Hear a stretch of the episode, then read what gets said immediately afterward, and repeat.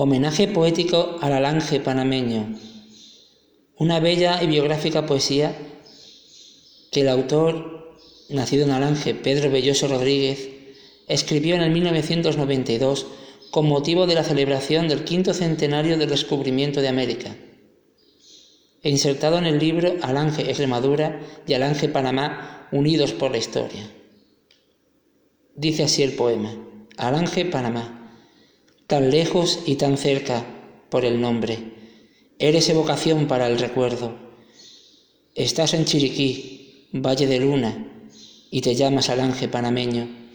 Pasando sin pasar el río Chico, en sus aguas azules va meciendo las cañas de bambú de tus hogares que cimentan tu origen de otros tiempos.